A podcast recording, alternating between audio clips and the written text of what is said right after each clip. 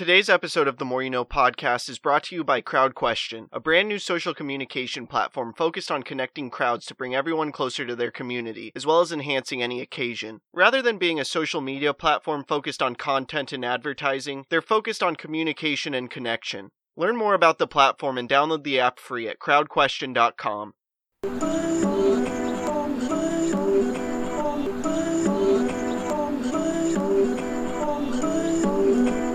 I'm trying to make it all make sense. The Moore. You Know. Podcast.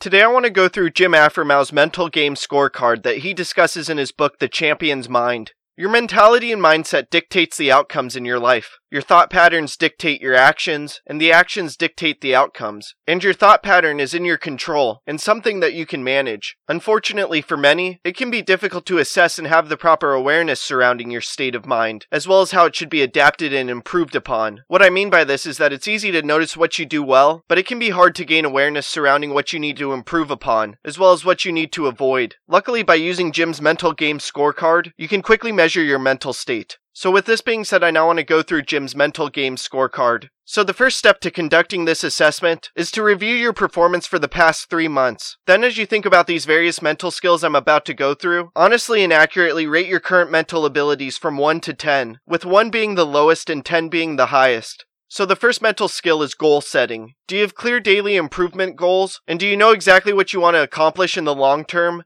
Second is mental imagery. Do you vividly see and feel yourself performing well? Then third is self-talk. Do you keep your thoughts simple, positive, and powerful? From there, the fourth mental skill is confidence. Do you have a can-do attitude when you need it the most? Next, fifth is focus. Do you stay on target and in the moment? After that, sixth is breath control. Do you breathe easily and deeply under pressure? Seventh is then mental toughness. Are you able to do what is hard and stay positive under adversity? From here, eighth is then anxiety management. Are you able to handle the butterflies in your stomach?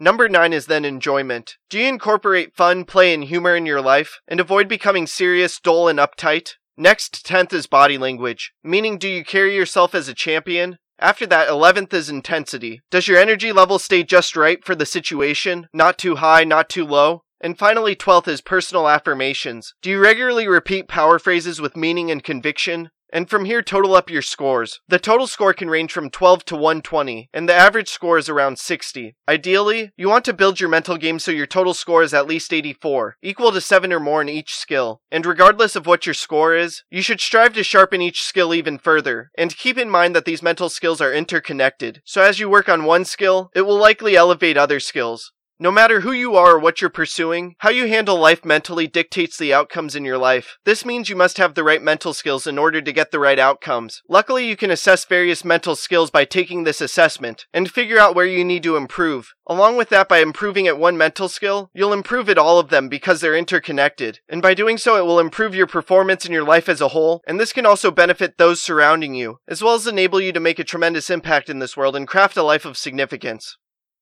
I hope this talk makes a positive impact in your life. Please subscribe to the podcast wherever you are listening or watching it. Check out other episodes. Leave a review. Follow the podcast on social media at Moore You Know Pod, and sign up for CrowdQuestion to ask me questions about the episode. Again, thank you for listening as we propel through podcasting with the more you know.